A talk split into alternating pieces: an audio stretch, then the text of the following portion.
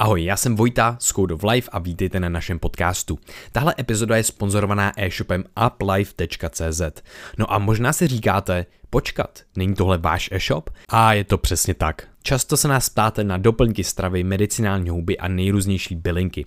Problém v téhle době není něco sehnat, ale vyznat se v tom nepřeberné množství suplementů. Proto jsme vytvořili uplife.cz kotva v chaosu a záruka kvality. Vzali jsme ty nejlepší věci, které konzumujeme a postupně se je na e-shop snažíme dostat. Jsme speciálně hrdí, že máme ty nejkvalitnější tinktury medicinálních hub, které jsme našli a jsme s nimi extrémně spokojení. Je to chaga, shiitake a cordyceps, které se pěstují přímo ve finských lesích a známe jejich výrobce a to, jak je vyrábějí, takže na kvalitu se můžete spolehnout. Všechny odkazy najdete v popisku tohle dílu a teď už si užijte poslech.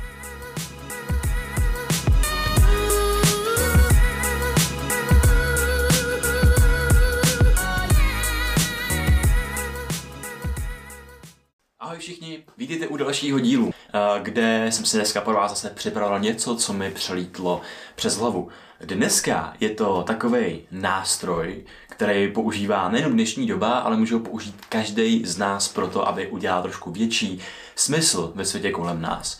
Protože dnes čelíme hodně výzvám a to je, že eh, například internet, ale i běžný prostředí kolem nás je plný nejrůznějších informací, polopravd, eh, nejrůznějších možností, jak se interpretovat věci a realitu. A zkrátka valí se to na nás z každé strany, což je potom výzvou pro kritické myšlení a vůbec utváření smyslu eh, ve světě. Zkrátka nedokážeme rozlišit, co je pravda a co lež už víc. Jaký nástroj si pro tohle můžeme osvojit, je právě vědecká metoda nebo vědecký myšlení. Vědecká metoda um, může za posledních 150 let za to, že uh, jsme si osvojili třeba technologie takovým způsobem, jakým s nima pracujeme. Může za naše nejbližší kamarády uh, v kapsách, což jsou mobilní telefony a tak dál, ale zejména je to způsob, jakým můžeme oddělit jakýsi smysl sdělení od všech těch nesmyslů a bullshitů, Eh, kolem. Protože věda samotná, tak už, už v té metodě myšlení, tak eh, používá eh, principy, jako je falzifikace a takový zdravý skepticismus. My jsme lidi a jako lidi nás v historii napadají nejrůznější příběhy, jak si vykládáme věci. Napadají nás hodně jednoduchých řešení, které jim potom velmi snadno uh, věříme. No a právě věda, když se objevila v tom, tom našem uh, lidském kulturním životě, tak uh, začala nabourávat určitý dogmata, který tady kolem nás panovaly po, po staletí. Například dlouho se myslelo, že je země uh, placatá a různí myslitelé, například už ve starověkém Řecku, jako byl um, uh, Archimedes a Platon a Aristotel, tak uh, tam už jako, tam bylo to povědomí už takový, že vlastně tam se reálně zkoumala ta kulatost země a připouštělo se to. Potom tady taková takový období, období vědeckého temna, kdy přišlo třeba uh, takový jako dogmatický náboženství a najednou odmítalo vůbec pojetí toho, že je země, že je země kulatá a prostě placka tak byla na jako, jako denní chleba. A lidi, jako byl třeba Giordano Bruno uh, nebo Galileo Galilei, tak byli za svoje, uh, svoje tvrzení, že je země kulatá, že je v galaxii a že není centrem vesmíru, tak byli dokonce pronásledovaný uh, nejrůznějšími až až jako fakt hodně drsnýma hm, lidma. a Giordano Bruno za to byl například upálený ještě jako v 16. století, což není zase tak dávno. Dneska naštěstí uznáváme, že už je země kulatá, máme na to právě objektivní metody, jak to můžeme měřit, ale stejně se objeví lidi, kteří si myslí, že země je placatá a nevěří tomu, myslí si, že to je spiknutí, že to je konspirační teorie, že země kulatá a zkrátka jim to nemůžete vymluvit. No a tohle ale se může stát každému z nás v nějakým určitým, nějaký určitý uh, míře. A právě můžeme si osvojit to vědecké myšlení, aby jsme neustále uměli takovouhle hypotézu, když se naskytne. Aha, ty jo, hm, napadne mě. Je země kulatá nebo placatá? Tak si řeknu, věřím tomu, že je kulatá. A najednou můžu to falsifikovat? Samozřejmě, že můžu. A jak? Musím si najít nějaký nástroj, jak to můžu změřit, jak to můžu nabourat, to, to moje tezi. A třeba se stane to, že v roce, eh, prostě v druhé polovině 20. století někdo vyletí do vesmíru a vyfotografuje Zemi z vesmíru. Nebo co se stalo, tak když poprvé objeli země kouly kolem dokola a dorazili k těm samým břehům, z kterých eh, vyplouvali, eh, tak najednou tam už jako je dostatečný důkaz pro to, že je země kulatá. Takže najednou při, lidi v historii přicházeli s metodama, jak nabourávali starý dogmata a příběhy, který jsme si vybrávili a už tohle bylo součástí jakýhosi vědeckého myšlení, vědecké metody. Takže součástí vědecké metody je falsifikace a e, nějaký zdravý skepticismus, kdy nebereme informace jako takový muž s kladivem, který jakmile k němu přijde křebí, tak do něj udeří. A tak, takhle nebereme informace, že bychom jim věřili na první dobrou, ale vždycky je podrobujeme nějakému kritickému bádání eh, v tom našem smysl utvářejícím nástroji a systému, což je naše hlava a vědomí.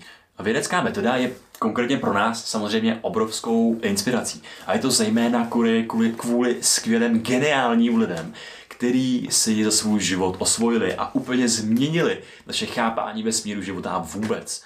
Uh, byl to například Einstein, byl to Riemann, byl to Richard Feynman, byl to Carl Sagan a spousta dalších lidí, který po sobě zanechali spoustu nádherných uh, třeba spisů, informací, přednášek a tak dále, z kterých dneska můžeme vycházet. No a já bych se s váma právě chtěl podělit o to, co tyhle ty velikáni říkali. Uh, například Carl Sagan mluvil o vědeckém myšlení, vědě jako o způsobu myšlení, spíše než o hromadění nějakých faktů a informací.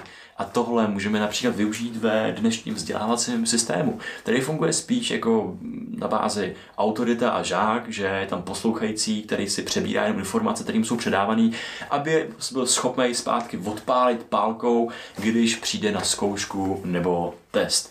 Ale tady chybí jakýsi aspekt toho vědeckého myšlení, kdy lidi se tak dobře neučí přemýšlet. Učí se fakta, učí se informace, ale neučí se tak dobře přemýšlet, proč a jak věci fungují. Typický příklad, když eh, Pluto vymizelo z našeho, eh, z našeho souboru planet ve sluneční soustavě. Takový malý dítě, když mu najednou učitel jeden rok vykládá, že Pluto je planeta a další rok vykládá, že Pluto už planeta není, tak si může jednoduše říct, aha, tak Pluto zmizelo, to je prostě vysvětlení tohoto jevu. Eh, a nepochopí už, že jako bylo vyloučený z té samotné jako vůbec jak my uh, definujeme planety, že Pluto je menší než měsíc, který obíhá okolo Slunce. A samozřejmě právě otázky tak jsou, tak jsou způsob, jakým my si můžeme dopátrat tomu, proč se něco stalo takhle, proč Pluto není planeta. A nabourávat jakýsi zase nějaký jako dogma, který nám je řečený, protože autorita může říct, když se žák se ptá, a proč Pluto není planeta? Protože to tak je a je to nespochybnitelný a nemůže to být nabouraný. Takže zase my můžeme tím tím pracovat i s jakýmakoliv eh, vzdělávacíma systémama v naší uh, uh, společnosti. Ale o čem se chtěl mluvit? Já zase tady větvím a zase rozbíhám úplně někam jinam. Já bych vám chtěl tady představit Richarda Feynmana.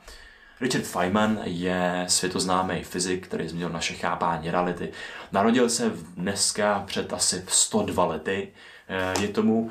A Richard Feynman taky dostal ocenění eh, za fyziku, Nobelovu cenu eh, za fyziku ale nebyl známý především pro své vědecké bádání, byl známý především o svůj přístup k životu. On s značením zkoumal mravence, jak vůbec uh, formují své cestičky, jak se vyznávají v okolním světě, když jsem ne- nedělal fyziku. On si kladl až jako takový dětský otázky a dětský, uh, propagoval takový dětský přístup uh, ke svědomosti a k životu. A to jsou principy, z kterých já osobně dneska vycházím skoro každý den. Protože vám tady řeknu pár zásad, eh, který, o kterých často mluvil. Jednou z nich je, uh, já to nalistuju, jednou z nich je klást si otázky, jako byste byli znova děti. Protože co dělají děti? Eh, děti nepřijímají modely okolního světa, tak jak jim jsou prezentovaný, ale prostě mají tendenci se neustále ptát, proč to tak je, jak to tak je? Proč je na semaforu červený a zelený panáček? Co to znamená? Proč jsou zrovna červený, červený a zelený? No a poukazují na vůbec úplně ty jaderný problémy, které lidstvo trápí od nepaměti, že jo? A to mě tak baví, protože díky této dětské zvědavosti my si neustále můžeme kultivovat fascinaci okolním světem a tomu chtíči po pádání, po objevování a po ověřování si informací. Protože přeci chceme objevit, jak ten svět opravdu funguje, tak aby jsme v něm přežili. Nechceme jenom přijímat cizí návody a dogmata, aby jsme sice byli v pohodě, že známe jednodušší řešení, ale už třeba jako nemusí to vysvětlovat spoustu jevů a my můžeme být reálně v tom světě ohrožený. Takže dětská zvědavost je neskutečně super věc, kterou si můžeme kultivovat v každém dni. Nejenom, aby se vytvářel větší smysl ve světě, ale taky, aby jsme byli víc uh, tak jako zábavně zapojení do toho, do toho, té reality. A to mi připadá skvělý. Dalším principem, druhým, je neklamat sám sebe přehnanou důvěrou v jednoduché odpovědi. Právě ty jednoduché odpovědi nám tady dneska vysype každý, každý z rukávu. Ale věc se má tak, že svět kolem nás je opravdu složitý a opravdu komplexní. Je těžký mu rozumět jako celý, celý celému vědeckému světu, je těžký ho nějak uchopit a rozumět mu. A pořád víme, že víceméně víme něco, ale že pořád toho spoustu nevíme. Takže proč bychom měli věřit nějakým jednoduchým metodám, které ještě k tomu nejdou falzifikovat, nejsou ověřitelný, když můžeme neustále si vzít tu příležitost té uh, neskutečné složitosti a bádat a objevovat sami pro sebe. Dalším principem, o kterém mluvil Richard Feynman, je, že ve vědeckém myšlení se skrývá nekonečný smysl pro poezii a krásu. Tohle je krásně ilustrovaný v jeho rozhovoru s básníkem, kdy básník povídá, že tyjo, vy, fyzici, vy vědci, vy nemůžete rozumět krásy ve světě. Když se podíváte na rostlinu, tak ji jenom rozeberete na součástky a ta krása z toho celku nakonec vyplyne. Kdežto my, básníci, tak dokážeme uznat tu poezii, ty existenci, jak, jak ta květina na nás působí, jak se line, jak je stavěná a, a všechno tohle. No, tady nic proti básníkům ani vědcům, ale Richard Feynman mu na to řekl eh, jednoduše. No ale já si myslím, že tady nevidíš ten svět očima, který má, ho vidím já protože věda nám umožňuje sice rozebrat ty živý, krásné věci, barevný na jednotlivé komponenty. Ale my potom vidíme, jak se v nich třeba prohánějí jednotlivé molekuly, jakým vnitřním životem žijou a jaká inteligence je v nich ve skutečnosti obsažená a jaká komplexita nedozírná, který ještě pořád stále nerozumíme, tak řídí to jejich fungování ve světě. No a tady je obsažená ta jejich nádhera v tom fungování se světem kolem, jak taková rostlina si vyměňuje eh, kyslík s oxidem uhličitým a ten kyslík my lidé potom dýkáme a najednou tam vzniká ta, ta sounáležitost, ta závislost nás jako živých bytostí, živáčků, ale i té abiosféry kolem nás. Takže to je taková hezká ilustrace že i v té vědě je obsažená poezie a krása a i básník může být vědcem a i vědec může být básníkem. A tohle je pro mě neskutečnou inspirací z myšlení Richarda Feynmana. Já vám přestu ještě jeden poslední citát, kterým se s váma rozlučím, který ilustruje takovou pointu tohoto celého videa, který jsem chtěl nahrát. A to je, mohu žít s pochybami a nejistotou i s faktem, že nevím. Avšak myslím si, že žít v nevědomosti je o moc zajímavější, než mít odpovědi, které mohou být špatně. Necítím se být vyděšen tím, že něco nevím, obklopen mysteriózním vesmírem, který se nejeví, že má sám o sobě nějaký smysl. Tohle na vás může působit existenciálně, ale já už tady nebudu říkat nic navíc, jenom nechám tu video působit samo o sobě, protože v té nevědomosti se skrývá vždycky ta krása toho, že můžeme bádat, můžeme se ptát na otázky, můžeme objevovat, jak svět funguje a nechat se jim v každém momentu fascinovat. No a taková fascinace, to je třeba odpovědí na pro mě osobně na mizérie, kterými se člověk musí bez pochyby potýkat, protože když se fascinujete světem a objevujete tu živou sounáležitost všech věcí kolem, tak už zjistíte, že v tom světě jako nejste tak sami.